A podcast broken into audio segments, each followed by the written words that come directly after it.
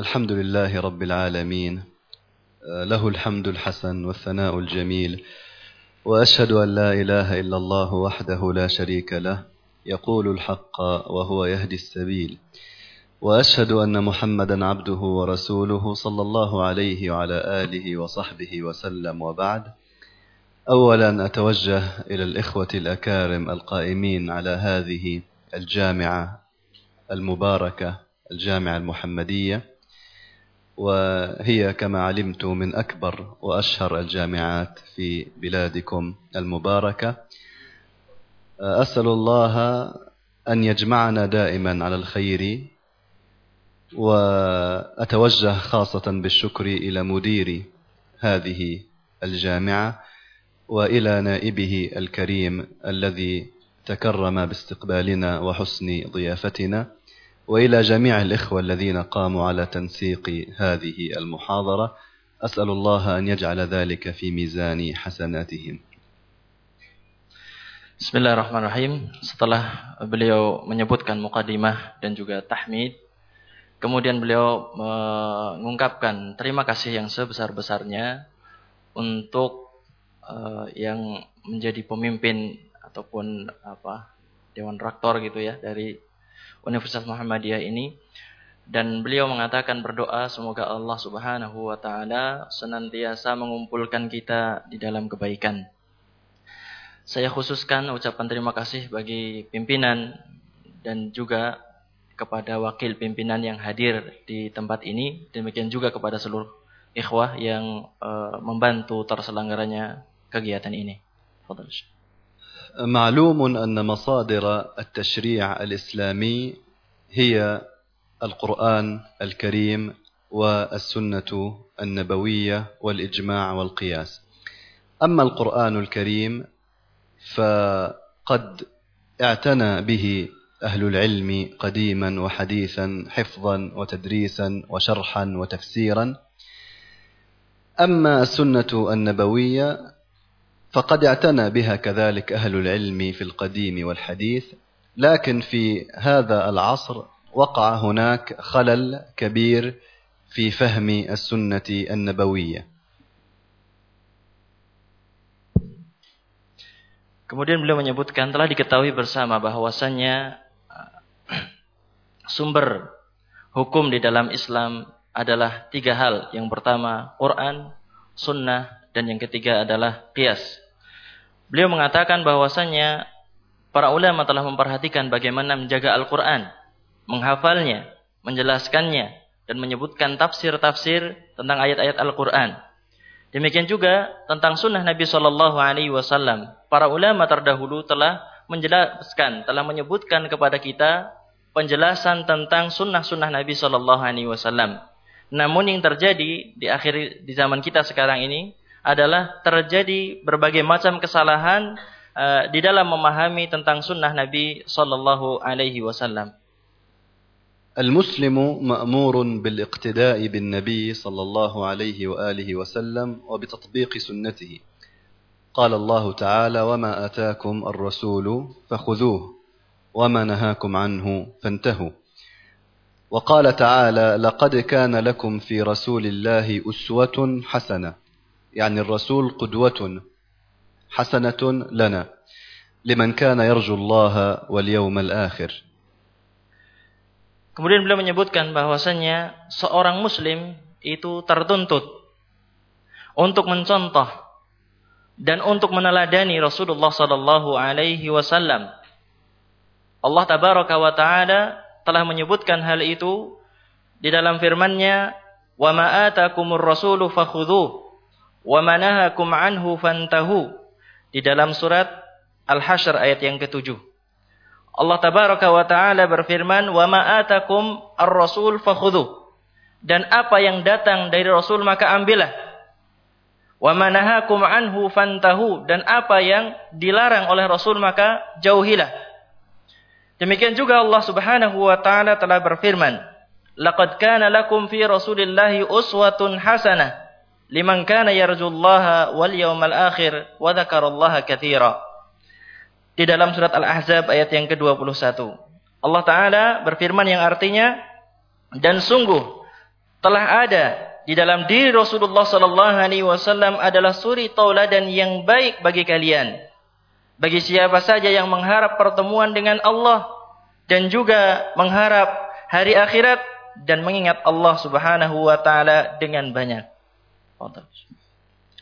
لكن حتى يقتدي المسلم بالنبي صلى الله عليه وسلم ويطبق أحاديثه في حياته عليه أن يتعلم بعض القواعد وبعض الضوابط التي تعينه على فهم السنة فهما صحيحا وتطبيقها تطبيقا سليما. Akan tetapi untuk bisa memahami sunnah Nabi Shallallahu Alaihi Wasallam dan menerapkannya dalam kehidupan dengan penerapan yang benar, seorang itu membutuhkan beberapa kaidah yang itu akan membantu untuk bisa memahami dengan memahami hadis Nabi Shallallahu Alaihi Wasallam dan menerapkannya dengan benar. وهذه المحاضرة سنتحدث فيها إن شاء الله تعالى على أهم القواعد والضوابط التي ينبغي أن يتعلمها من أراد أن يطبق السنة النبوية في حياته. Di dalam muhadarah ini, dalam ceramah ini kata beliau, eh, kita akan mempelajari tentang kaidah-kaidah yang paling penting yang kita gunakan untuk memahami sunnah Nabi Shallallahu Alaihi Wasallam kemudian kita bisa menerapkannya dalam kehidupan kita. الضابط الأول جمع أحاديث الموضوع الواحد والباب الواحد في مكان واحد. على من يريد أن يطبق حديثا من أحاديث النبي صلى الله عليه وسلم أن يطلع على كل الأحاديث الواردة في هذا الموضوع. لماذا؟ لأن الأحاديث يشرح بعضها بعضا. قد يذكر النبي صلى الله عليه وسلم موضوعا في حديث ثم يشرحه في حديث آخر ويقيده في حديث ثالث. إذا حتى تطبق هذا الحديث عليك أن تأخذ صورة كاملة لهذا الحديث من خلال جمع كل الأحاديث في الباب. Kemudian beliau menyebutkan dhabitul awal yaitu kaidah yang pertama jam'u ahaditsil mawdi' al-wahid wal bab al-wahid fi makanin wahid yaitu mengumpulkan hadis-hadis yang satu tema dan satu bab pembahasan pada satu tempat. Jadi bagi siapa saja yang ingin memahami hadis Nabi Shallallahu Alaihi Wasallam hendaklah dia mengumpulkan hadis-hadis yang serupa di dalam makna. Kemudian beliau menyebutkan bahwasannya hadis itu saling menjelaskan satu dengan yang lainnya. Maka seorang yang hendak memahami hadis Nabi Shallallahu Alaihi Wasallam hendaknya memiliki gambaran secara menyeluruh terhadap satu bab. Dikumpulkan semuanya hadis-hadis Nabi Shallallahu Alaihi Wasallam dijadikan satu bab. Kemudian apa? Jadi ada gambaran secara menyeluruh dalam bab tertentu. Tafadhal. لهذا يقول الإمام أحمد بن حنبل الشيباني الحديث إلى إذا لم تجمع طرقه لم تفهمه والحديث يفسر بعضه بعضا Dikarenakan hal inilah Imam Ahmad Ibnu Hambal rahimahullahu taala mengatakan hadis jika tidak dikumpulkan jalan-jalannya jadi jalan-jalan hadis itu banyak dalam satu bab. Kalau tidak dikumpulkan jadi satu, lam tafhamhu. Engkau tidak akan mungkin bisa untuk memahaminya. Jadi kalau hadis belum dikumpulkan dalam satu bab, pembahasan tertentu, maka kata beliau, kamu nggak akan bisa memahaminya. Wal hadis yufassiru ba'dahu ba'da. Dan hadis itu sebagian yang menafsirkan kepada sebagian yang lain. Tonton. الضابط الثاني من ضوابط فهم السنة النبوية لا يجوز رد السنة بالعقل. لا يجوز رد السنة بالعقل. كثير من الناس لا يقبلون بعض أحاديث النبي صلى الله عليه وسلم الصحيحة لأن عقولهم لا تستوعب ولا تفهم هذه الأحاديث. Kaidah yang kedua, adzabitu tsani la yajuzu raddus sunnah bil aql. Tidak dibolehkan menolak sunnah Nabi Shallallahu Alaihi Wasallam dengan akal. Beliau mengatakan karena banyak di antara manusia menolak hadis-hadis yang sahih dari Nabi Shallallahu Alaihi Wasallam dengan alasan tidak masuk akal, tidak bisa dipahami dengan akalnya. Ini adalah sesuatu yang tidak diperbolehkan. الحقيقة إذا جعلنا العقل هو الميزان في قبول الأحاديث وردها سنرد جميع أحاديث السنة النبوية كيف هذا؟ عقول الناس مختلفة هناك إنسان ذكي وهناك إنسان أقل ذكاء وهناك إنسان غبي. هذه العقول مختلفة. وكل عقل يتقبل من المعلومات ما لا يتقبله العقل الآخر. يعني ممكن عقل إنسان مثلا إذا كانت السنة النبوية مئة حديث. بعض الناس عقله يتقبل خمسين حديثا فقط ولا يقبل خمسين أخرى. فيرد نصف السنة النبوية. رجل آخر عقله مختلف. يقبل عشرة أحاديث فقط ويرد تسعين حديثا. واحد ثالث عقله لا يقبل أي حديث. كل الأحاديث عقله لا يقبلها. إذا في الحقيقة إذا جعلنا العقل هو الميزان لنقد السنة النبوية فإننا سنرد كل الأحاديث النبوية. Kemudian beliau menyebutkan kalau seandainya kata beliau, kalau seandainya akal itu dijadikan sebagai patokan, dijadikan sebagai timbangan untuk menerima atau menolak hadis, kalau di akal dijadikan sebagai timbangan untuk menerima atau menolak hadis, kata beliau nanti pada akhirnya seluruh hadis akan ditolak. Kenapa sebabnya? Akal manusia itu macam-macam. Ada yang pintar sekali, ada yang biasa, dan ada yang ada yang apa? Gobi, yang bodoh, yang nggak tahu. Kemudian beliau mengatakan bahwasanya contohnya saja, kalau ada dibawakan kepada seorang 100 hadis, orang ini agak lumayan. Dari 100 hadis, dia menerima 50 hadis di antaranya Kemudian yang 50 sesisanya itu ditolak. Karena apa? Karena nggak bisa dipahami olehnya. Dengan apa patokannya tadi? Akal. Kemudian orang yang kedua. Datang kepadanya 100 hadis. Tetapi dia cuma bisa menerima 10 hadis. Yang sesisanya berapa? 90 ditolak. Karena apa? Keterbatasan pemahamannya. Kemudian yang selanjutnya ada orang yang tidak menerima hadis secara keseluruhan. Karena apa? katanya dia tidak bisa memahami apa yang ada dalam 100 hadis tersebut. Maka memang benar jika seandainya akal manusia dijadikan sebagai mizan, sebagai timbangan untuk menerima atau menolak hadis, maka hakikatnya akan menolak seluruh hadis yang datang dari Nabi sallallahu alaihi wasallam. Al-ilmu al-hadis قد بين جهل كثير من الناس الذين يردون حديث النبي صلى الله عليه وسلم بعقولهم بدعوى أن هذه الأحاديث لا تواكب العصر. يعني هذه الأحاديث لا تنفع أن تطبق في هذا الزمان. من أمثلة ذلك حديث رواه الإمام البخاري ورواه الإمام مسلم يقول النبي صلى الله عليه وسلم اذا ولغ الكلب في اناء احدكم فليغسل اناءه سبع مرات احداهن بالتراب Beliau mengatakan ilmu hadis ilmu hadis yaitu ilmu yang kekinian telah menjelaskan bodohnya orang-orang yang mengatakan itu kesalahan Orang-orang yang mengatakan bahwasannya hadis itu tidak sesuai dengan zaman. Jadi ilmu kekinian itu bisa mengungkap kebodohan orang-orang yang mengatakan bahwasannya apa?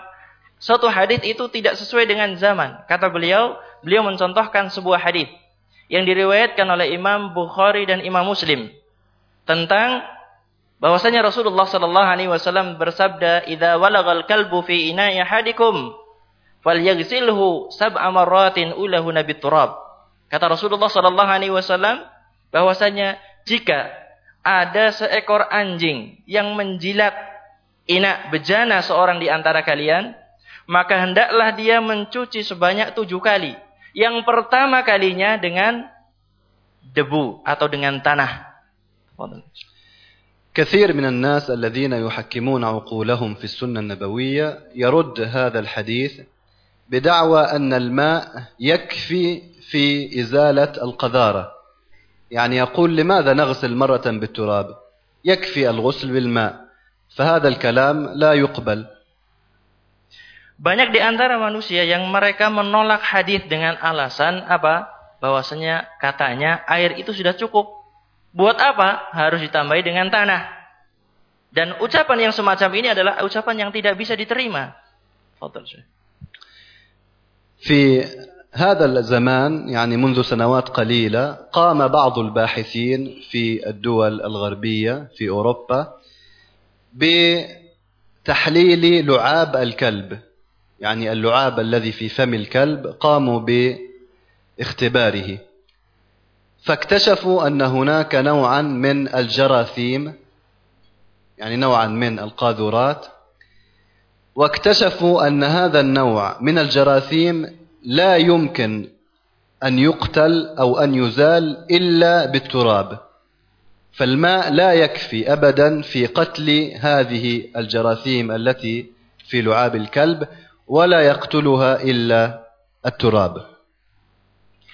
Kata beliau, pada zaman kita sekarang ini ada orang-orang uh, peneliti dari orang-orang Eropa yang mereka telah mempelajari, mempelajari, meneliti tentang air liur anjing. Dan terungkap dari penelitian tersebut bahwasanya di dalam air liur anjing ada bakteri, ada penyakit yang tidak mungkin dibunuh, tidak mungkin dihilangkan kecuali dengan tanah. Dan ini adalah berasal dari orang-orang non-Islam. Penelitian yang semacam ini. ومثال آخر على نفس هذا الموضوع الحديث الذي رواه الإمام البخاري إذا سقط الذباب في شراب أحدكم فليغمسه فإن في إحدى جناحيه داء وفي الأخرى دواء.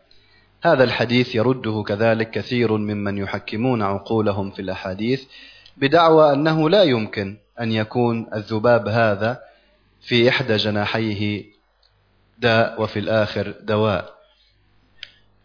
Contoh yang kedua yang beliau sebutkan adalah hadis yang diriwayatkan oleh Imam Bukhari rahimahullahu taala. Rasulullah sallallahu alaihi wasallam bersabda, "Idza waqa'a adz-dzubabu fi syarabi ahadikum falyaghmishu thumma liyatrahu fa inna fi ahadi janahihi da wa fil akhar shifa. Kata Rasulullah sallallahu alaihi wasallam, jika ada seekor lalat yang nyemplung ke tempat nyemplung benar bahasa Indonesia ya? Apa bahasa Indonesia-nya? Hah? Masuk jegur. Kata Ustaz minta kata jegur. Kalau ada seekor lalat yang masuk ke dalam tempat minum kalian, Kata Rasulullah suruh diapakan? Suruh dilelepkan. Setelah dilelepkan dibuang lalat tersebut, dibuang lalat tersebut, silakan airnya dikonsumsi bukan dibuang sama air-airnya. Kata Rasulullah semacam itu. Sebagian orang yang menggunakan akalnya, mereka menolak hadis ini karena apa? Bertentangan dengan akal. Apa iya di sayap lalat itu ada racun? Apa iya di satunya lagi ada penawarnya?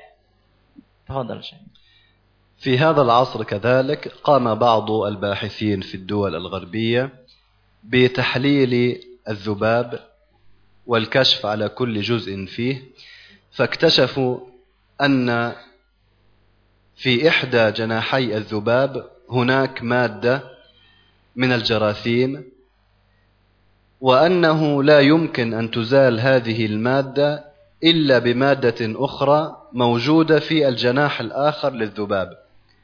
يعني إحدى جناحي الذباب فيها مادة من الجراثيم الجناح الآخر فيه مادة تقتل هذه الجراثيم. هذا الكلام موثق يعني الذي يبحث في الإنترنت في الأبحاث الغربية researches في أمريكا أو في أوروبا هذا أثبتوه علميا الغربيون وليس المسلمون وهذا يدلك على صدق حديث النبي صلى الله عليه وسلم وأن الذين ردوه بالعقل المشكلة في عقولهم وليست المشكلة في الحديث النبوي Kemudian beliau mengatakan pada zaman kita sekarang ini juga para peneliti di Eropa mereka mempelajari tentang lalat, mengungkap tentang apa yang ada pada lalat. Dan mereka meneliti dan akhirnya tersingkap juga bahwasannya benar di salah satu sayapnya ada racun dan di sayap yang lain itu ada uh, penawarnya. Kata beliau bahwasannya uh, hasil penelitian tersebut membuktikan bahwasannya di sayap Eh, lalat yang satu itu ada bakteri-bakteri yang tidak mungkin bisa dihilangkan, yang nggak mungkin bisa dibunuh kecuali dengan zat-zat ataupun hal-hal yang ada di sayap yang satunya lagi.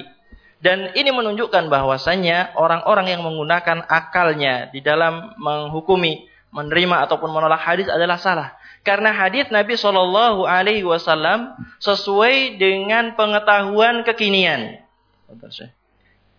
الضابط الثالث وجوب التفقه في السنة النبوية قبل العمل بها يجب على المسلم ألا يعمل بالسنة النبوية إلا إذا كان قد تفقه بها وذلك من خلال سؤال أهل العلم المتخصصين في السنة النبوية أو الاطلاع على شروح هذه الأحاديث أو على فقه هذه الأحاديث من كتب أهل العلم المعتبرة Kemudian beliau menyebutkan kaidah yang ketiga.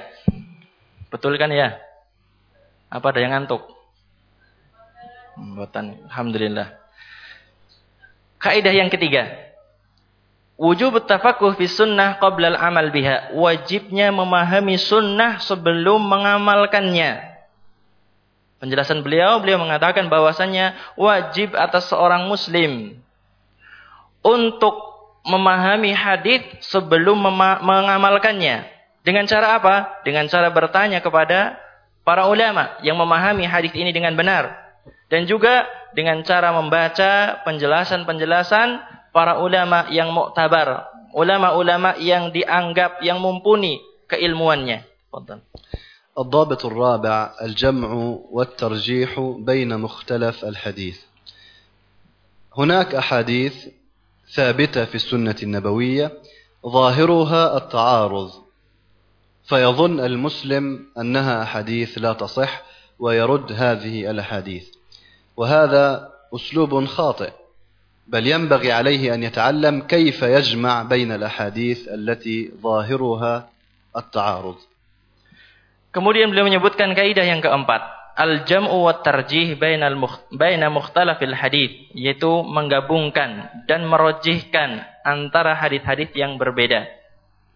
Beliau mengatakan ada hadis-hadis dari Nabi Shallallahu alaihi wasallam yang nampaknya, yang lahiriahnya itu bertentangan dengan hadis yang lain.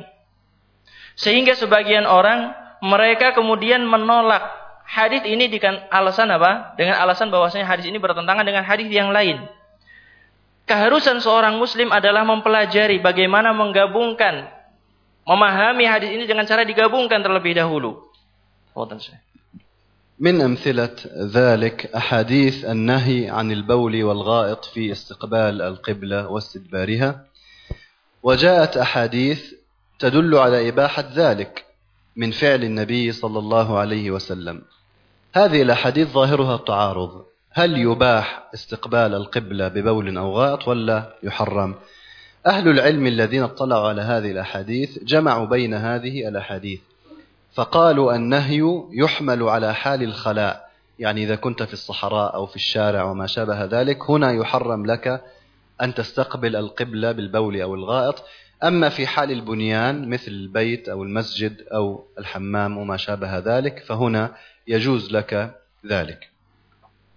Kemudian beliau menyebutkan contoh dari apa yang kita sebutkan dari kaidah yang keempat adalah hadis-hadis yang datang dari Nabi Shallallahu Alaihi Wasallam tentang larangan kencing ataupun berak menghadap ke arah kiblat. Dan dalam hadis-hadis yang lain terdapat keterangan bahwasanya hal itu diperbolehkan. Lalu bagaimana menggabungkannya? Maka para ulama yang telah menggabungkan hadis-hadis ini dan memahaminya dengan benar, mereka menarik sebuah kesimpulan bahwasanya larangan untuk menghadap kiblat itu adalah ketika seorang buang hajat di luar bangunan. Contohnya di mana? Kalau kita di kali. Kalau ada link-linknya gimana ini? Kali, sungai ataupun di sawah ada enggak? Nah. Ada yang di dekat mobil biasanya siapa itu yang kencing dekat mobil itu?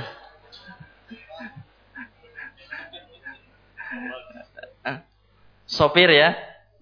Yang mungkin yang semacam itu itu adalah dihukumi di luar bangunan. Jadi diperbolehkan kalau yang semacam itu apa diperbolehkan untuk hal yang semacam itu. Uh, dilarang apa? Dilarang untuk buang hajat di luar bangunan dengan menghadap ke arah kiblat. Akan tetapi kalau dia buang hajat di suatu bangunan, maka hal itu diperbolehkan. Dia menghadap ke arah kiblat ataupun membelakanginya. Itu yang diambil kesimpulan tadi kesimpulan oleh para ulama yang memahami masalah ini. Fadhal Syekh. الضابط الخامس معرفة الناسخ من المنسوخ من الحديث. من حكمة تشريع ربنا سبحانه وتعالى أنه كانت هناك أحكام شرعية قد أمر المسلمين بها ثم نسخت هذه الأحكام ثم نسخت هذه الأحكام الإنسان إذا ما كان مطلعا على الأحاديث التي قد نسخت وبطل العمل بها سيعمل بأحاديث لم يأمر النبي بها لأنها قد نسخت وبطل العمل بها. لذلك على المسلم أن يتعرف على هذا الجانب من الأحاديث وهي الأحاديث التي قد نسخت وبطل العمل بها. Kemudian kaidah yang kelima adalah mengetahui tentang nasikh minal mansukh. Hadis yang menghapus dan dari hadis yang dihapus. Kita harus tahu, Pak. Hadirin sekalian bahwasanya ada di sana hadis-hadis yang menghapus hadis yang sebelumnya dan ada hadis yang dihapuskan oleh hadis yang setelahnya. Ini harus diketahui. Di antara hikmah Allah Subhanahu wa taala yang Allah kehendaki bahwasanya Allah Subhanahu wa taala itu pernah mensyariatkan suatu syariat yang diperintahkan kepada kaum muslimin, kepada kaum mukminin, kemudian Allah Subhanahu wa taala berkehendak untuk menghapuskan syariat tersebut. Maka kewajiban kita adalah mengetahui hadis-hadis yang dimansuh, mengetahui hadis-hadis yang dihapuskan. Kenapa? Kalau kita mengetahui hadis yang dimansuh, maka kita tidak akan mengamalkan sesuatu yang tidak diperintah apa? Tidak diperintahkan oleh Rasul. Tetapi kalau kita tidak tahu hadis yang dimansuh, maka kita akan beramal ternyata ini sudah dihapus oleh hadis yang lain. Tafadhal Syekh. الضابط السادس معرفة أسباب ورود الحديث أسباب ورود الحديث يعني متى قاله النبي صلى الله عليه وسلم في أي زمان وفي أي مكان هذا يعين الإنسان على فهم المراد من الحديث فهما صحيحا Kemudian kaidah yang keenam, beliau mengatakan ma'rifatu asbabi wurudil ahadith, mengenal, mengetahui sebab-sebab datangnya hadis. Jadi seorang harus mengenal kenapa hadis ini datang, kenapa Rasulullah bersabda demikian dan seterusnya. Rasulullah Shallallahu Alaihi Wasallam pernah mengucapkan di zaman tertentu, di waktu tertentu, dan hal ini kata beliau akan sangat membantu sekali dalam memahami hadis Nabi Shallallahu Alaihi Wasallam.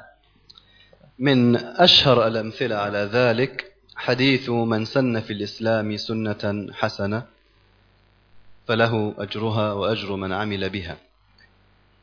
هذا الحديث بعض الناس فهم منه أنه من اخترع شيئا جديدا ونسبه للإسلام إذا كان هذا الشيء حسن جميل فلا بأس بذلك والحقيقة Kemudian beliau mencontohkan di antara contoh yang paling terkenal dalam masalah ini adalah Uh, sebuah hadis dari Nabi Shallallahu Alaihi Wasallam yang diriwayatkan oleh Imam Muslim. Uh, Rasulullah Shallallahu Alaihi Wasallam bersabda, "Man sanna fil Islami sunnatan hasanatan." Barang siapa yang dia melakukan sunnah hasanah di dalam Islam, maka falahu ajruha wa ajru man amila biha. Maka baginya pahalanya dan juga pahala orang yang mengikutinya.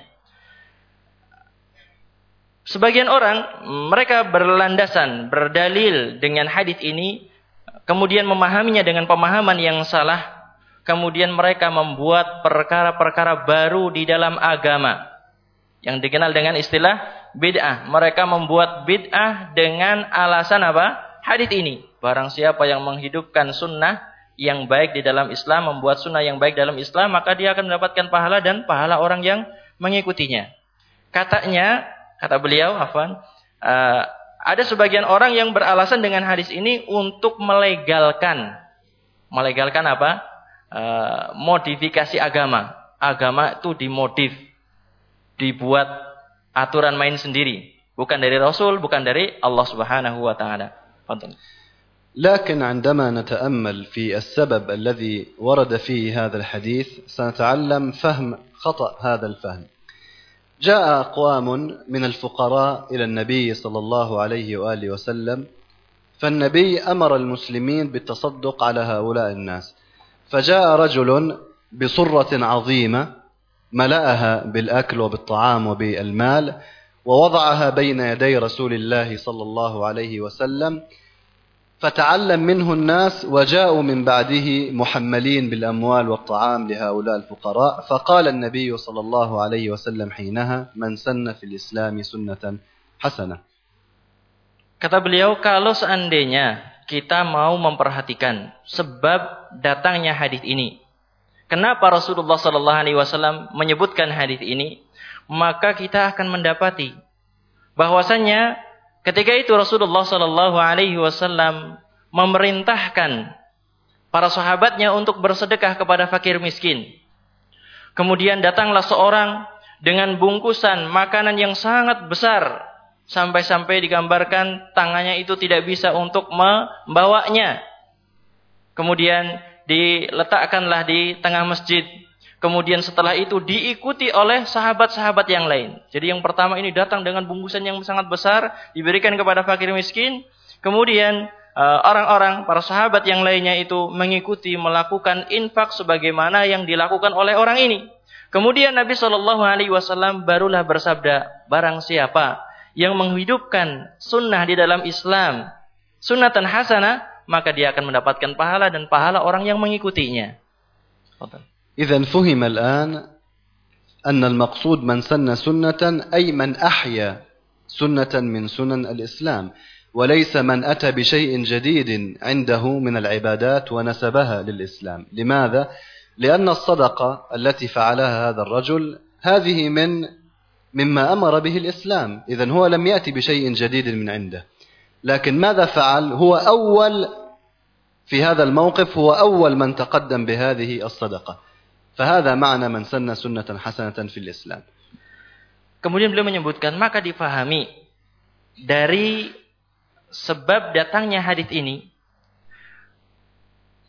di dalam hadis ini disebutkan bahwasanya man sana fil Islam artinya adalah man ahya barang siapa yang menghidupkan di dalam Islam bukan dia membuat sesuatu yang baru bukan dia membuat kebid'ahan tetapi apa menghidupkan sesuatu yang sudah ada tetapi dilupakan. Kemudian beliau mengatakan karena sodakah itu adalah sesuatu yang diperintahkan di dalam syariat Islam. Kemudian apa? Dialah yang memberikan contoh ketika manusia tidak mengerjakannya. Tonton. الضابط السابع معرفة غريب الحديث. غريب الحديث هي الألفاظ الغريبة التي ترد في الأحاديث. معلوم لديكم أن نبينا صلى الله عليه وسلم هو أفصح من نطق باللغة العربية. ومعلوم أن الصحابة رضوان الله عليهم هم أفصح من نطق باللغة العربية.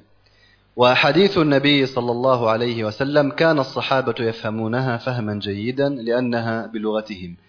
أما في العصور المتأخرة لأن الناس بعدوا عن اللغة العربية وبعدوا عن دراسة اللغة العربية أصبحوا يفهمون اللغة بصعوبة جدا لذا فعليهم قبل أن يعملوا بالأحاديث أن يفهموا كل لفظ غريب من ألفاظ الأحاديث ماذا يعني Kemudian beliau menyebutkan adhabitus sabi yaitu kaidah yang ketujuh.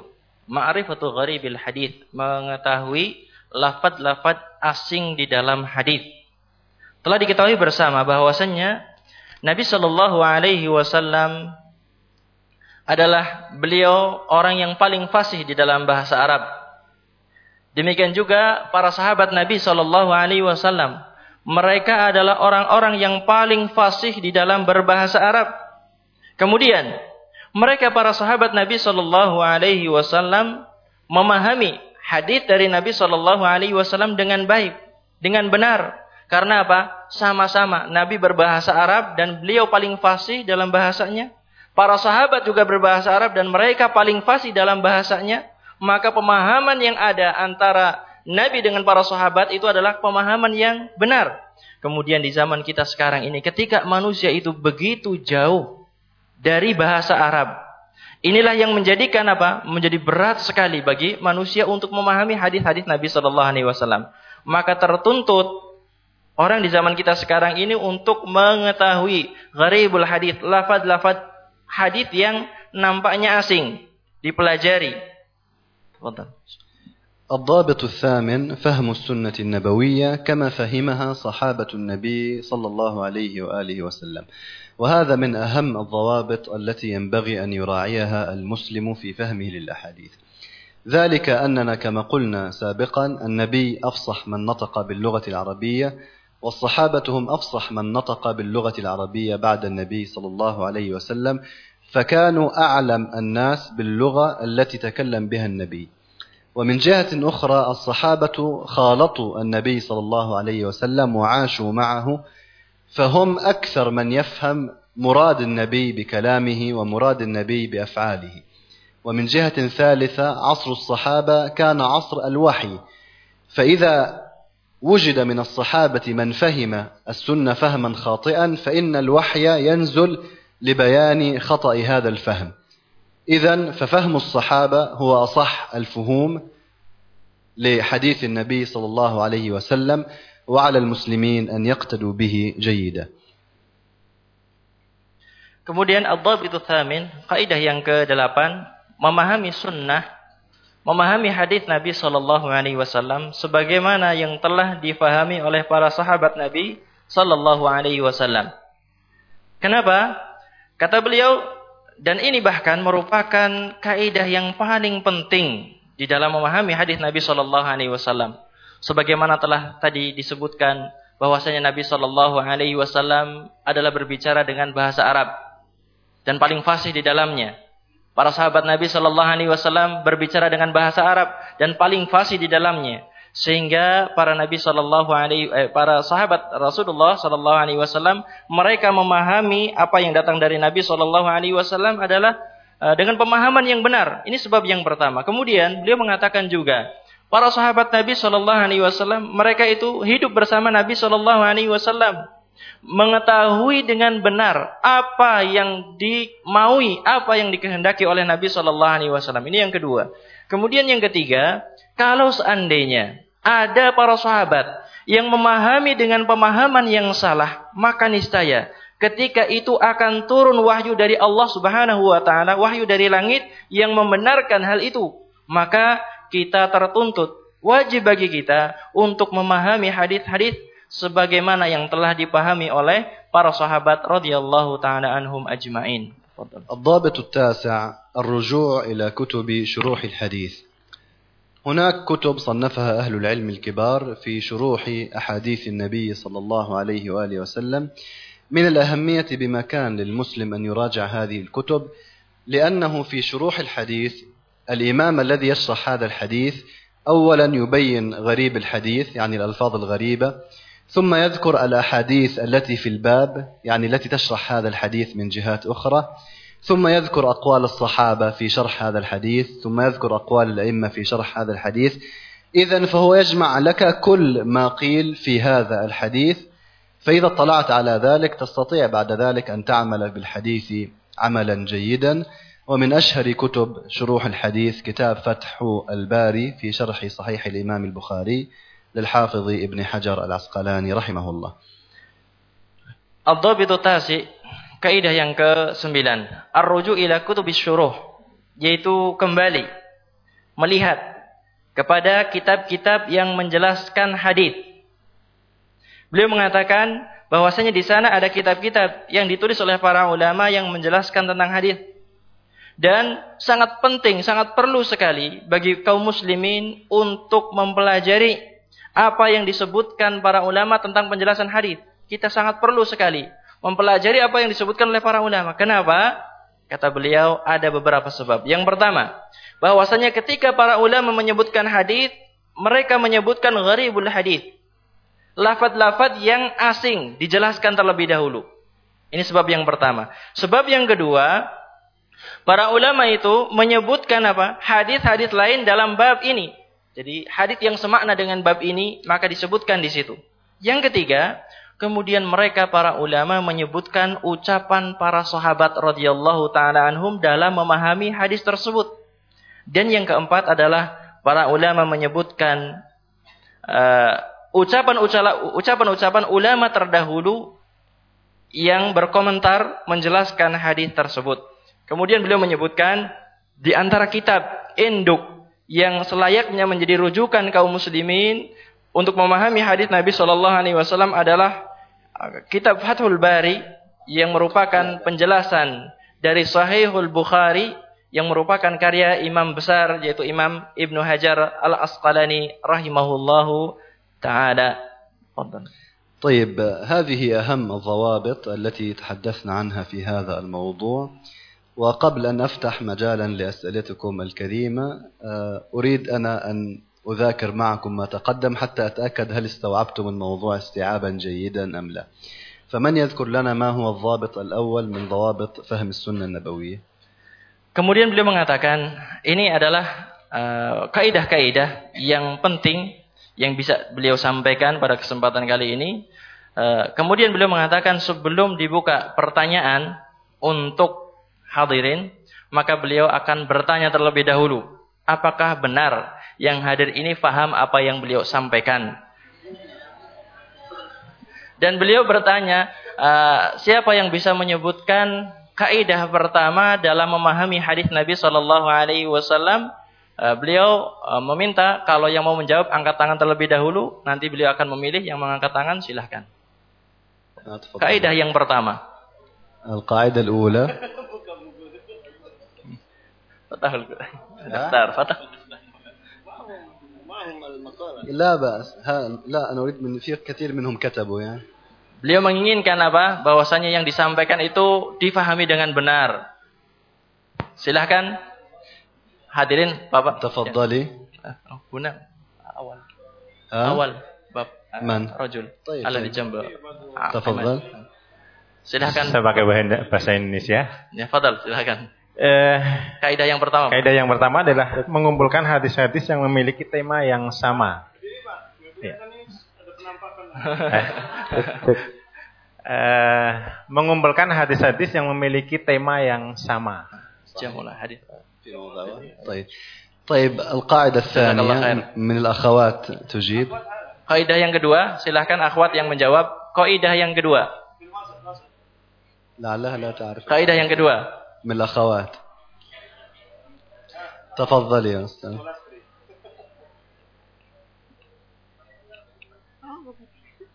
Yang kedua, tidak dibolehkan menolak sunnah Nabi dengan akal. Nah, لا يجوز رد السنة بالعقل. ما شاء الله هؤلاء جميعا طالبات ولا بعضهن مدرسات. كلهن طالبات في قسم الشريعة في قسم التربية الإسلامية.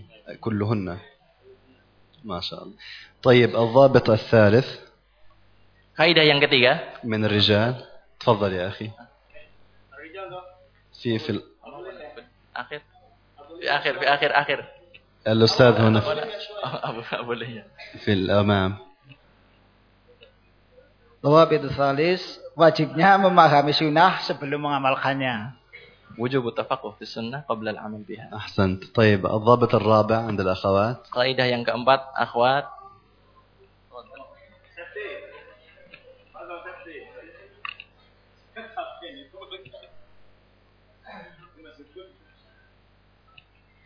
Kaidah yang keempat menggabungkan hadis-hadis yang berbeda. Al-jam'u wa tarjih al-hadis al-mukhtalaf. Naam, ahsanti, barakallahu fiki. طيب الضابط الخامس. Kaidah yang kelima. Rijal تفضل يا. wala ain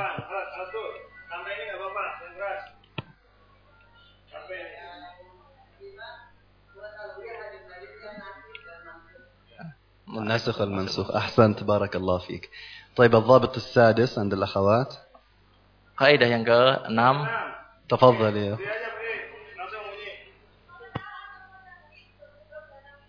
Ma'rifatu Ma'rifat. asbabi wurud. Ma'rifatu asbabi wurudil hadis. أح أحسنت بارك الله فيك طيب الضابط السابع Yang ketujuh, Merijal. para bapak, para bapak, yang ketujuh. Fadal Ustaz, Budam. تفضل Berdiri Pak, yang jelas, biar jelas.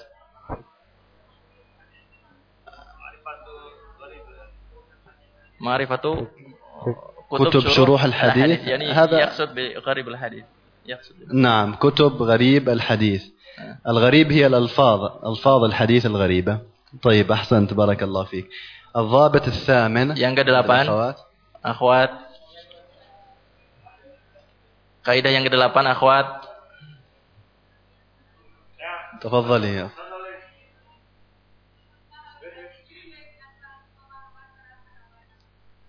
م? Fahmul hadis bifahmi as-sahabat. صحابة النبي wa hadis. أحسنت بارك الله فيك جزاك الله خيرا طيب من يذكر الضابط التاسع والأخير Yang kesembilan, yang terakhir, para bapak silahkan. Para bapak, ikhwan, kaidah yang kesembilan yang terakhir dalam memahami hadis. Ya Rano, tafadhol. Yalla, gom. Om. Kum, Gom, bangun. berdiri.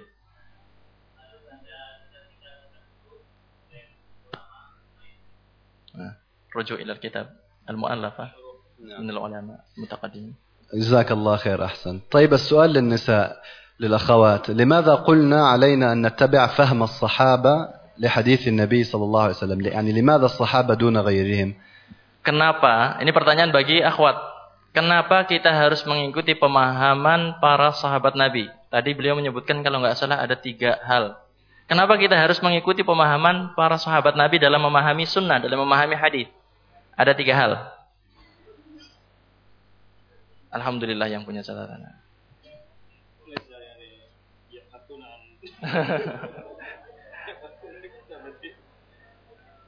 Ada tiga sebab. Satu saja dulu apa nggak apa-apa, silahkan.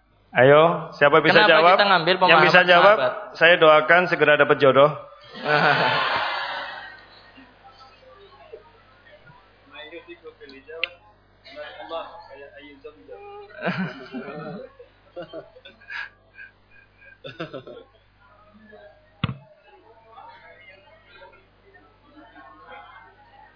Ayo. Ada yang menyebutkan? Silakan. Tafadhali. Yang lain, yang lain tenang, yang lain tenang.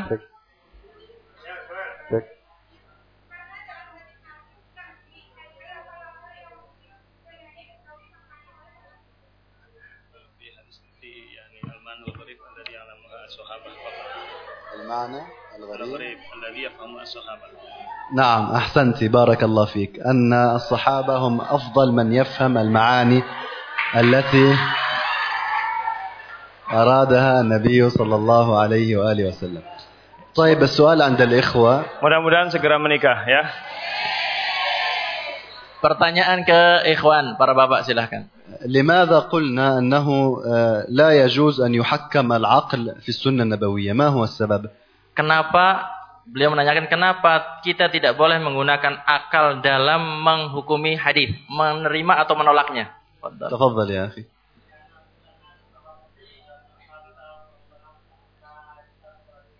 أحسنت بارك الله فيك. وأفضل ما في الجواب أنه باللغة العربية. أحسنت. لأن عقول الناس متفاوتة فهل ن- ن- نحكم عقل محمد أم عقل أحمد أم عقل علي أم عقل خالد أم عقل؟ العقول كثيرة ومختلفة. أحسنت. بارك الله فيك يا أخي. Mungkin yani Baik, terima kasih. Tadi hanya ngetes saja supaya nggak ngantuk, gitu ya. Tapi mohon maaf tidak ada door press ya. Uh, jamaah Bapak Ibu sekalian, uh, kita sudah tinggal 15 menit. Uh, tetapi ada hal yang mungkin peserta semuanya pengen menanyakan masalah itu. Cuma ada sesuatu yang ingin saya sampaikan.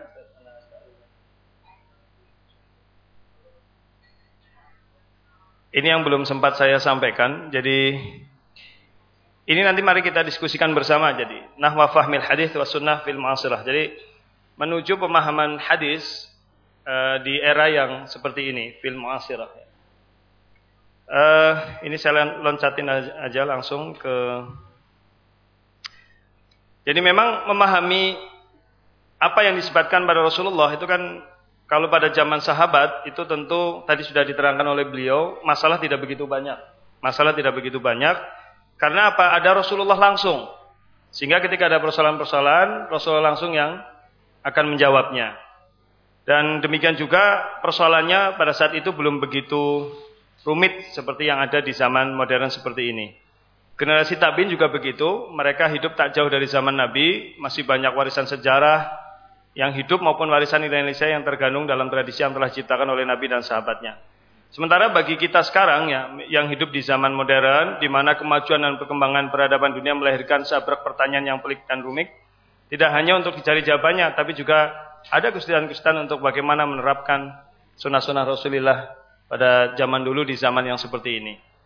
Uh, sehingga memang diperlukan usaha, sebuah usaha bagaimana ada kaidah-kaidah yang mungkin bukan baru sebenarnya, tetapi lebih mengarah ke penafsiran lebih rinci, ya, yang menyesuaikan dengan zaman yang seperti ini. Uh, kalau di dalam istilah di perguruan tinggi di Indonesia itu ada istilah kontekstualisasi ya, ya kontekstualisasi. Tetapi kemudian di dalam ulumul hadis ada juga istilah alaqah, alaqah, al-qarinah, siapul kalam gitu Qara'in al-ahwal. Ya. Yang ini memang sebenarnya hampir mirip dengan istilah kontekstualisasi dalam nas-nas hadis gitu. Nah, ada faktor-faktor yang memang e, menjadi pemikiran kita bersama bahwa hadis-hadis itu memang perlu kita pahami secara komprehensif. Pertama, jumlah umat Islam yang semakin pesat ya penyebarannya di berbagai wilayah geografis dan geopolitik yang berbeda-beda. Persoalan-persoalannya juga berbeda-beda. Misalkan dalam kondisi geografis, budaya, gitu. Nanti mungkin kita akan lebih pahami mendalam dalam diskusi ya begitu. Seperti saya pernah kejadian ini, ketika saya di Kairo, saya pakai sarung. Anak ma'izat.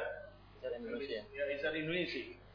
Wahum Afrikiyun. Ya. Orang-orang Afrika itu mengatakan, Anta tusabbih wil mar'ah. Ya, karena ternyata kain sarung itu di Afrika itu untuk wanita. Nggak ada laki-laki pakai kain sarung. Ya. Terus saya bilang, apa iya kalau di Indonesia wanita pakainya jarit gitu kan? Izar ya. Ini. Jadi yang nggak ada bedanya kalau wanita nggak ada jahitannya di tengah, laki-laki ada jahitannya. Nggak, kamu apa mutasyabih bil binisa. Pokoknya kamu menyerupai wanita kan? Gak boleh itu haram. Wah, kalau gitu orang Indonesia kiainya semuanya itu haram. Pakai sarung semua gitu kan. Itu itu itu satu kasus lagi gitu. Termasuk ketika ada laki-laki rambutnya panjang sebahu.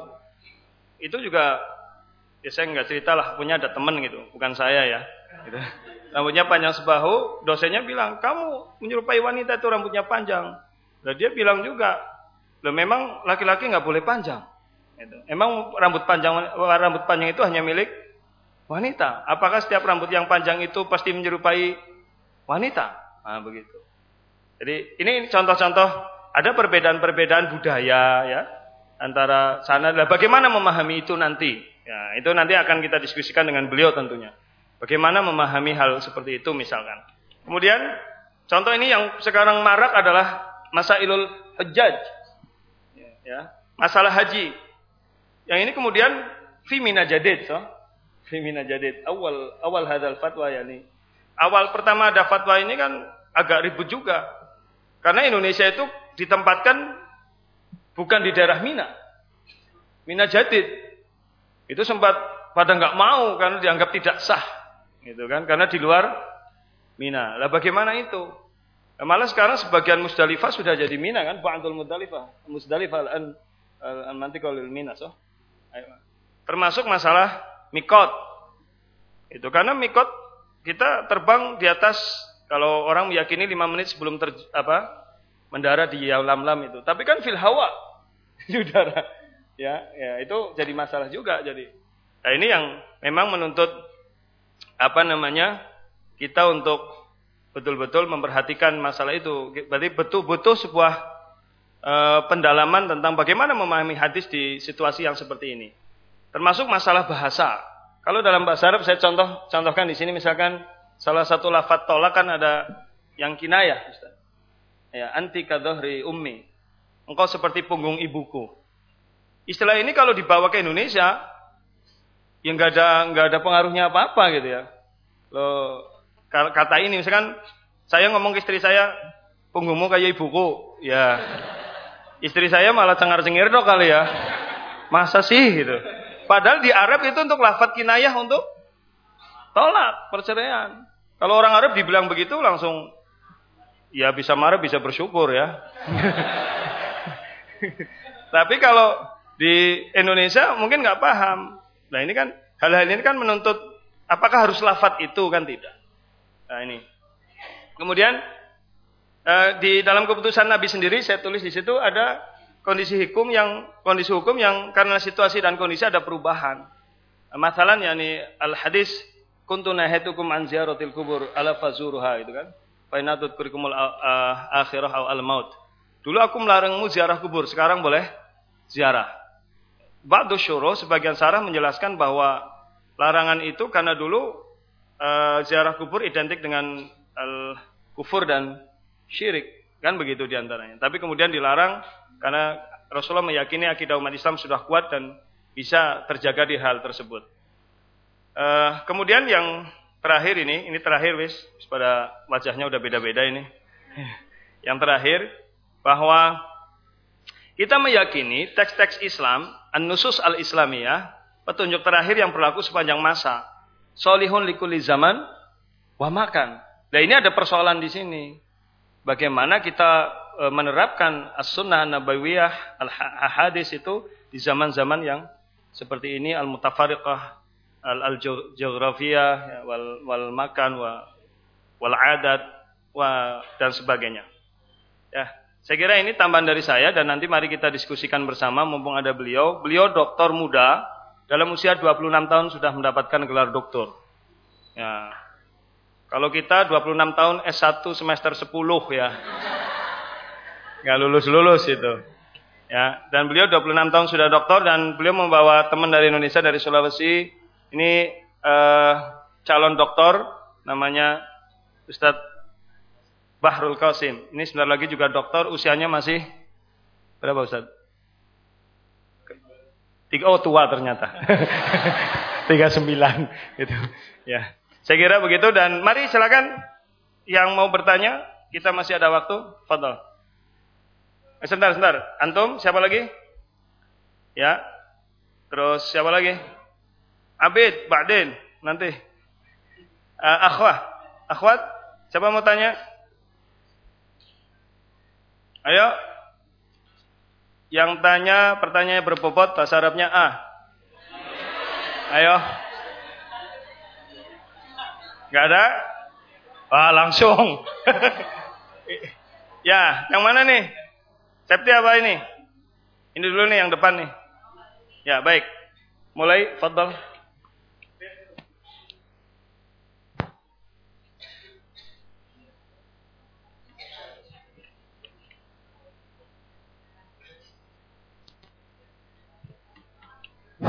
Bismillahirrahmanirrahim. Assalamualaikum warahmatullahi wabarakatuh. Jazakumullah khair ala hadhil fursah. Urid an as'al an qadiyati eh, al-ahadis dhahiruha ta'arud. أولا حديث رواها عائشة حديث رواه عائشة الذي يقول كان رسول الله صلى الله عليه وسلم يصلي الصبح بغلس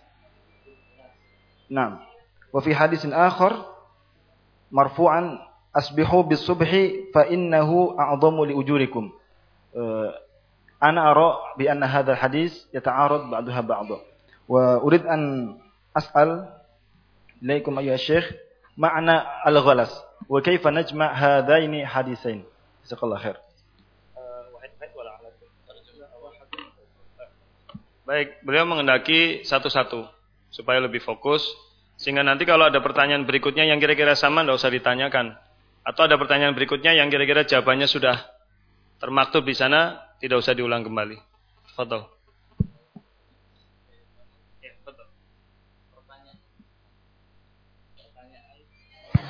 Waduh.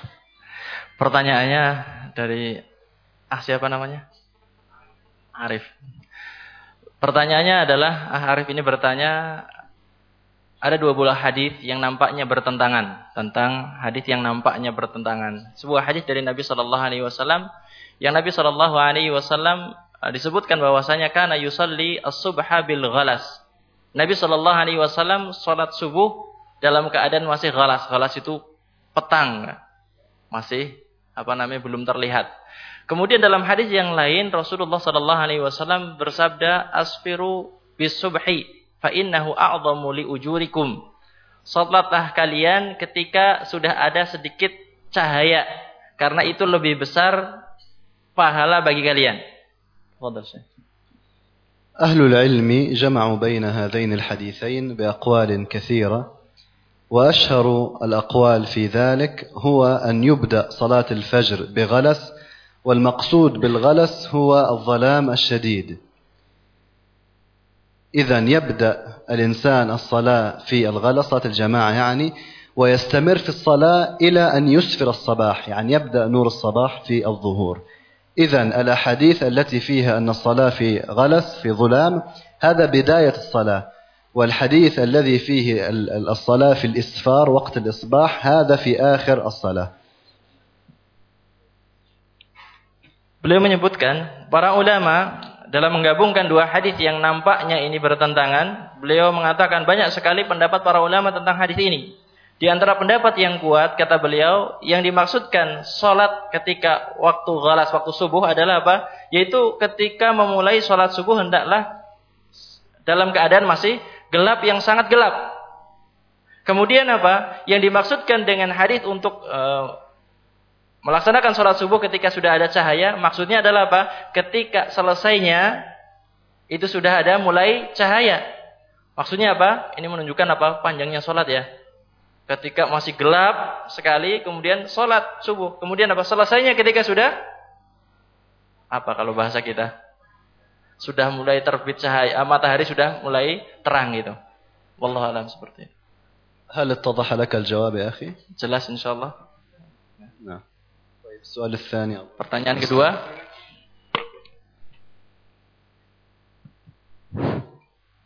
بسم الله الرحمن الرحيم شكرا على هذه الفرصة الطيبة شيخنا الفاضل هناك فريقان في الأمة الإسلامية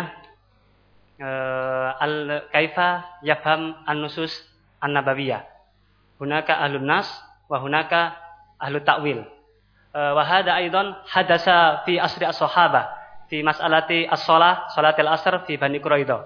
Hunaka may yusalli al-asr walau lam yasil ila al-makan al-murad wa hunaka man shalla fi al-makan al-murad walau qad madha al-waqt. Uh, urid an as'al hal hunaka ad-dawabit as-sabita al-qat'iyah mata nafham al-ahadits an-nabawiyah bi tariqati lafdiyan al-lafdiyan wa mata nafham al-ahadits an-nabawiyah bi tariqati ta'wil uh, alal ijabah asykuruka syukran wa jazakallahu khairan. Pertanyaan yang kedua, beliau eh, pernahnya menanyakan katanya ada dua kelompok di antara kaum muslimin yang mereka mengatakan bahwasanya sebagiannya mengatakan ahlun nas yaitu mengambil dengan uh, tekstual daripada satu hadis. Redaksi hadis diambil secara seperti itu. Kemudian ada di antara mereka yang ahli takwil Sebagaimana contohnya hal ini pernah terjadi di zaman Nabi Shallallahu Alaihi Wasallam, di mana sebagian sahabat mereka memperselisihkan sholat di Bani Quraidah ataukah sholat sebelum sampai ke sana. Ini yang diperselisihkan oleh para sahabat. Kemudian penanya menanyakan, apakah ada kaidah yang baku dalam memahami hadis secara lafadznya dan juga memahami hadis secara takwil? Kapan itu dilaksanakan? Ahlul ilmi qassamu al-ikhtilaf في فهم النصوص إلى اختلاف تضاد واختلاف تنوع. اختلاف تضاد واختلاف تنوع. اختلاف التضاد هو أن يفهم أحد الناس الحديث على فهم صحيح والآخر يفهمه على فهم خاطئ. فيقال في هذا في هذه الحالة هذا فهم صحيح للحديث وذاك فهم خاطئ. الأحاديث التي تدخل في هذه المعاني الذي ليس لها إلا معنى واحد صحيح أحاديث كثيرة وكثيرة جدا بل هي غالب الأحاديث. وهناك نوع من الأحاديث الخلاف في فهمه خلاف تنوع. إيش معنى خلاف تنوع؟ أي أن كل الأفهام صحيحة والنبي صلى الله عليه وسلم أقرها جميعا. ومن هذا الحديث الذي ذكره الأخ الكريم في صلوا العصر في بني قريظة بعض الصحابة فهمه على فهم معين وبعضهم فهمه على فهم آخر فالنبي صلى الله عليه وسلم أقرهم جميعا. هنا يقال أن هذا خلاف تنوع. من المسائل التي يدخل فيها خلاف التنوع على سبيل المثال أذكار الصلاة.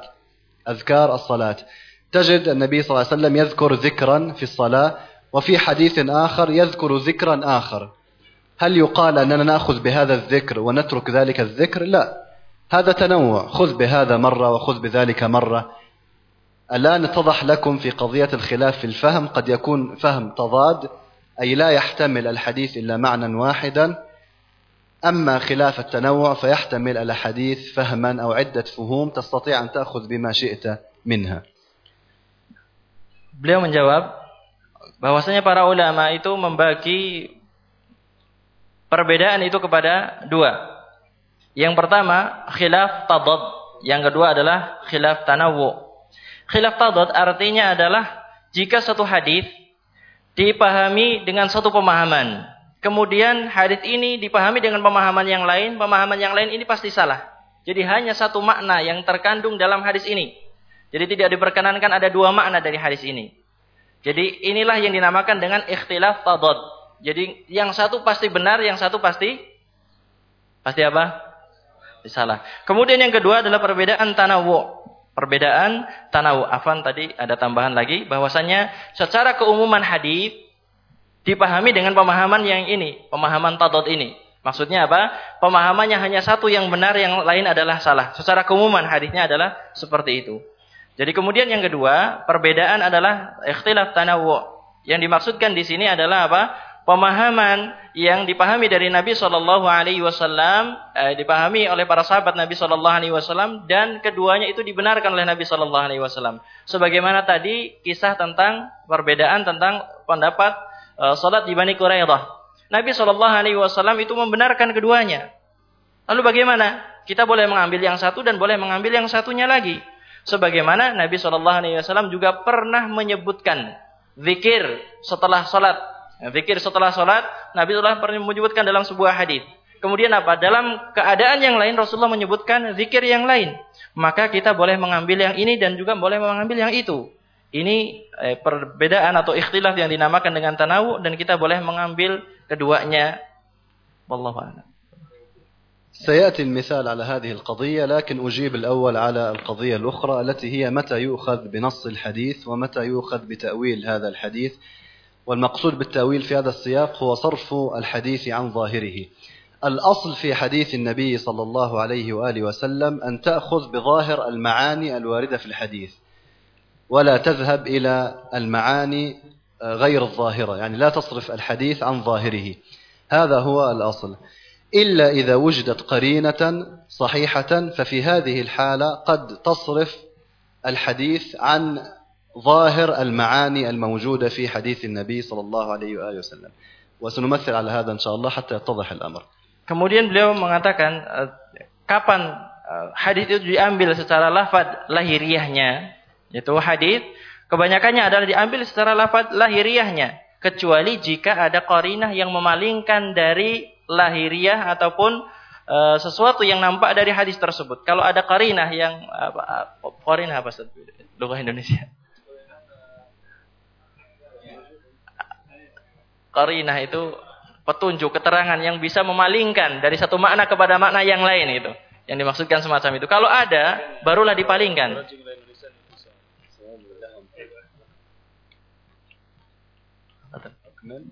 طيب بالنسبة لقضية الاختلاف التنوع والتضاد الأمثلة على ذلك كثيرة جدا على سبيل المثال النبي صلى الله عليه وسلم يقول لا نكاح إلا بولي لا نكاح إلا بولي هذا الحديث نص في أن الولي وجود الولي للمرأة هو شرط في صحة النكاح وهذا قول جماهير أهل العلم. من أهل العلم من لم يشترط الولي في نكاح المرأة من لم يشترط الولي في نكاح المرأة. كلام هذا الذي لم يشترط النكاح يصادم النص لأن النص واضح لا يحتمل معاني كثيرة لا نكاح إلا بولي. هذا النص في اللغة العربية معناه أنه يشترط الولي لزواج المرأة. هنا قال أهل العلم أن هذا الخلاف خلاف تضاد. يعني من يقول باشتراط الولي ومن لا يشترط الولي الخلاف بينهما خلاف تضاد. إذا لابد أن يكون أحد هذين القولين صحيحا. وبطبيعة الحال القول الصحيح هو الموافق لنص الحديث الذي هو اشتراط الولي بالنسبة للمرأة في النكاح.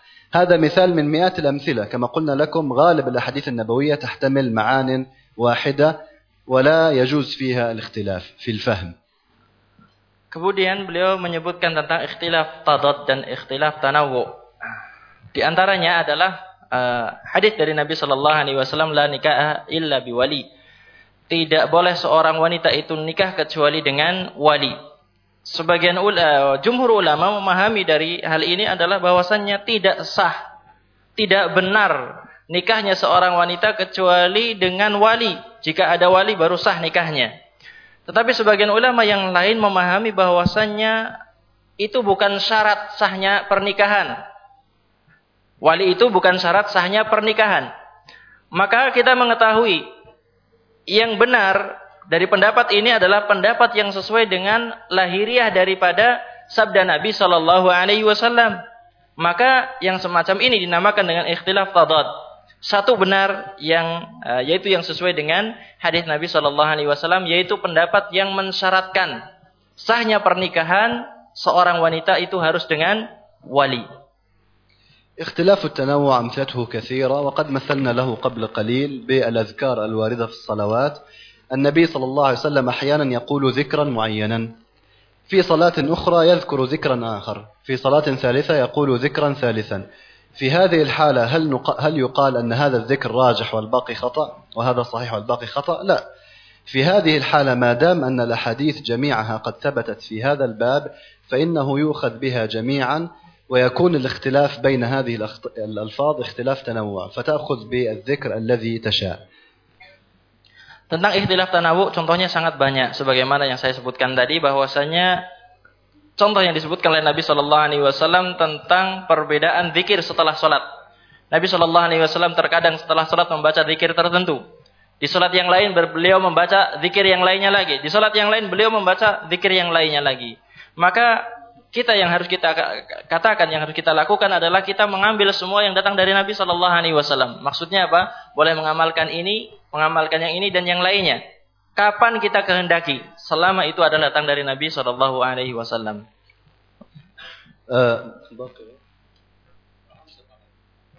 من أمثلة صرف من الأمثلة التي مثل بها أهل العلم على أن الأصل في الأحاديث هو أن تؤخذ بظاهر هذه الأحاديث إلا إذا وجدت قرينة الحديث القدسي المشهور الذي فيه أن أن الله عز وجل يقول لعبده أنه مرض وجاع فيسأل العبد كيف ذلك فيقول الله عز وجل لهذا العبد جئت عند فلان أو زرت فلان فوجدته جائعا ولم تطعمه ولو أطعمته ولو أطعمته لوجدت ذلك عندي وكذلك لو سقيته لوجدت ذلك عندي. معنى هذا الحديث الذي يقرأ في هذا الحديث يعني أول حديث الله عز وجل يصف نفسه بالجوع وبالعطش. لكن سياق الحديث هناك قرائن تدل على أن الله لم يرد هذا المعنى. إنما المعنى أن الإنسان هو الذي يجوع والإنسان الذي يعطش. لماذا؟ لأنه قال له جئت عبدي فوجدته جائعا ولم تطعمه فوجدت ولو أطعمته لوجدت ذلك عندي. إذا من الذي يجوع في الحقيقة هو العبد ومن الذي يعطش في الحقيقة هو العبد. لكن لماذا قال الله في بداية الحديث جعت وعطشت وما شابه ذلك؟ لأن الله عز وجل ثواب الإطعام وثواب السقيا ستجده عند الله عز وجل. فمعنى ذلك الله عز وجل يقول كأنه يقول للإنسان أن تقدم هذا الطعام للجاع وستجد هذا الجوع أو ستجد هذا الإحسان عندي.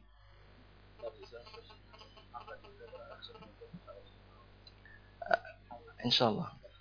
Contoh uh, hadis yang lain yang diambil uh, secara lahiriahnya adalah sebuah hadis qudsi yang datang dari Allah Subhanahu wa taala bahwasanya Allah Subhanahu wa taala mengatakan kepada hambanya, "Kenapa engkau uh, tidak memberikan makan kepadaku? Kenapa engkau tidak memberikan minum kepadaku?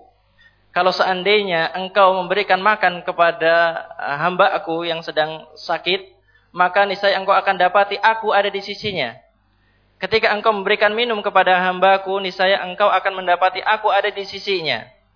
Seolah-olah hadis ini menyebutkan bahwasanya Allah itu kadang-kadang lapar, Allah itu kadang-kadang haus. Tetapi makna semacam ini tidak diinginkan dari hadis ini. Makna yang diinginkan dari hadis ini adalah bahwasanya orang yang memberikan makan, orang yang memberikan minum kepada saudaranya, dia itu akan mendapatkan pahala memberikan makan dan pahala memberikan minum dari Allah Subhanahu wa taala. Pahalanya adalah di sisi Allah Subhanahu wa taala. طيب في أسئلة أخرى؟ أذن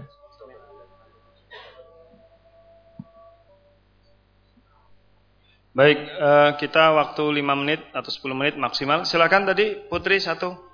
Silakan. Bismillahirrahmanirrahim. Assalamualaikum warahmatullahi wabarakatuh. Jazakumullah khairan. Uh, as'alu awal kaifal hukmi idha amalu hadisun hasan. Asani kuli ya Ustaz.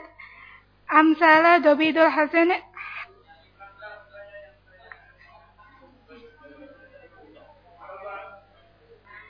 Yang pertama. Ya. Kaifal hukmi idza amalu hadisun hasan. Idza amal. Idza amal. Asani kuli ya Ustaz amsala dobidul hasan fi nasih wa mansur hadis.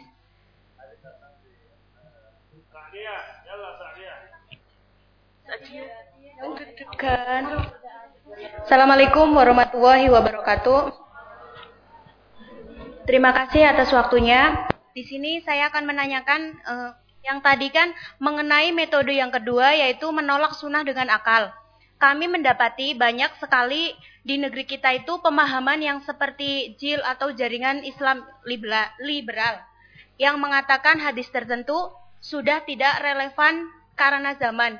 Pertanyaan saya, bagaimana sikap kita sebagai mahasiswa uh, dalam menyikapi masalah tersebut. Terima kasih.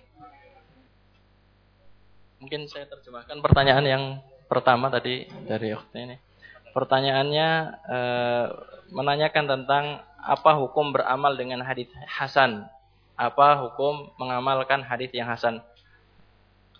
بالنسبة للحديث الحسن فهو قسم من أقسام الحديث المقبول فهو والصحيح يجب العمل بهما والفرق فقط يعني أن الحسن أقل رتبة من الصحيح ولكنه مقبول إذا فيجب العمل بالحسن كما أن كما أنه يجب العمل بالحديث الصحيح فلا فرق بين الصحيح والحسن في العمل بهما Beliau mengatakan hadis hasan adalah uh, merupakan salah satu jenis di antara jenis-jenis hadis yang diterima, hadis yang makbul. Jadi hadis hasan adalah hadis yang diterima sebagaimana hadis yang sahih. Maka wajib beramal dengan hadis yang hasan yang datang kepada kita dan tidak ada perbedaan antara hadis yang sahih dan hadis yang hasan dalam beramal dengannya. Kata beliau. بالنسبة لوجود الناسخ والمنسوخ نعم كما أن بعض الأحاديث الصحيحة قد نسخت كذلك بعض الأحاديث الحسنة يقع فيها النسخ كما يقع في الصحيح وهذا مذكور في كتب أصول الفقه في أبواب النسخ Kemudian beliau mengatakan tentang adanya hadis hasan dalam masalah nasikh dan mansuh pasti ada. Maka kita eh, hadis-hadis semacam ini bisa diketahui dalam kitab usul fiqh kata beliau. بالنسبة للسؤال حول الليبراليين الذين ابتليتم بهم في اندونيسيا وابتلينا بهم في بلادنا العربية الحقيقة هؤلاء الناس هم أقرب ما يكون إلى المنافقين في زمان النبي صلى الله عليه وآله وسلم الذين لا يريدون أن يصرحوا بالباطل فيحاولون أن يختاروا لهم طرقا أخرى حتى ينشروا باطلهم بين الناس. فمن هذه الطرق أنهم يقولون أن السنة النبوية غير صالحة لهذا الزمان. هم في الحقيقة يريدوا أن يردوا السنة النبوية حتى يتخلصوا منها لكن إذا قالوا للناس نحن لا نعترف بالسنة النبوية الناس لن يقبلوا هذه الدعوة. طيب كيف يستطيعوا أن يؤثروا في الناس؟ يقولون للناس نحن نقبل السنة النبوية لكن في أحاديث غير صالحة لهذا الزمان وفي أحاديث ما ينفع نطبقها وفي كذا وفي كذا. هذه طريقتهم. والحقيقة إخواني الأفاضل أن دين الله عز وجل وشريعة الله عز وجل صالحة لكل زمان ومكان. وربنا سبحانه هو الذي خلق البشرية وهو الذي خلق هذا الزمان كله وهو أعلم بالزمان منهم. وهو أعلم بالشرائع التي تصلح لكل زمان من هؤلاء البشر وهو أعلم بالأحكام التي تنفع المجتمعات في كل زمان ومكان من هؤلاء البشر. أحكام كتاب الله عز وجل القرآن الكريم نافعة لكل زمان ومكان لكن قد يختلف التنزيل يعني تنزيل هذه الأحكام في زمن دون بخلاف زمن آخر. وكذلك سنة النبي صلى الله عليه وسلم صالحة لكل زمان ومكان مثل القرآن الكريم. هذا الكلام يعني الموضوع هذا موضوع طويل جدا ويحتاج إلى محاضرات مستقلة لكن هذه إجابة مختصرة حول الموضوع. ونقول لهؤلاء ائتونا بحديث واحد لا يصلح أن يطبق في هذا الزمان ونحن نبين لكم خطأ كلامكم هذا. كما قلت لكم هذه إجابة مختصرة. هذا الموضوع يحتاج تأصيل وتقعيد طويل جدا لعلنا نفرده ببعض المحاضرات في المستقبل إن شاء الله تعالى.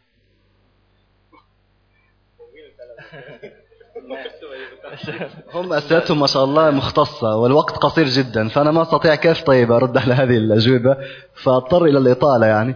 يعني سؤال الأخ كان سؤال ما شاء الله علمي قوي ويحتاج إلى وقت طويل للإفاضة ونحن وقتنا قصير وسؤال الأخت ما شاء الله يحتاج إلى كلام طويل والوقت قصير.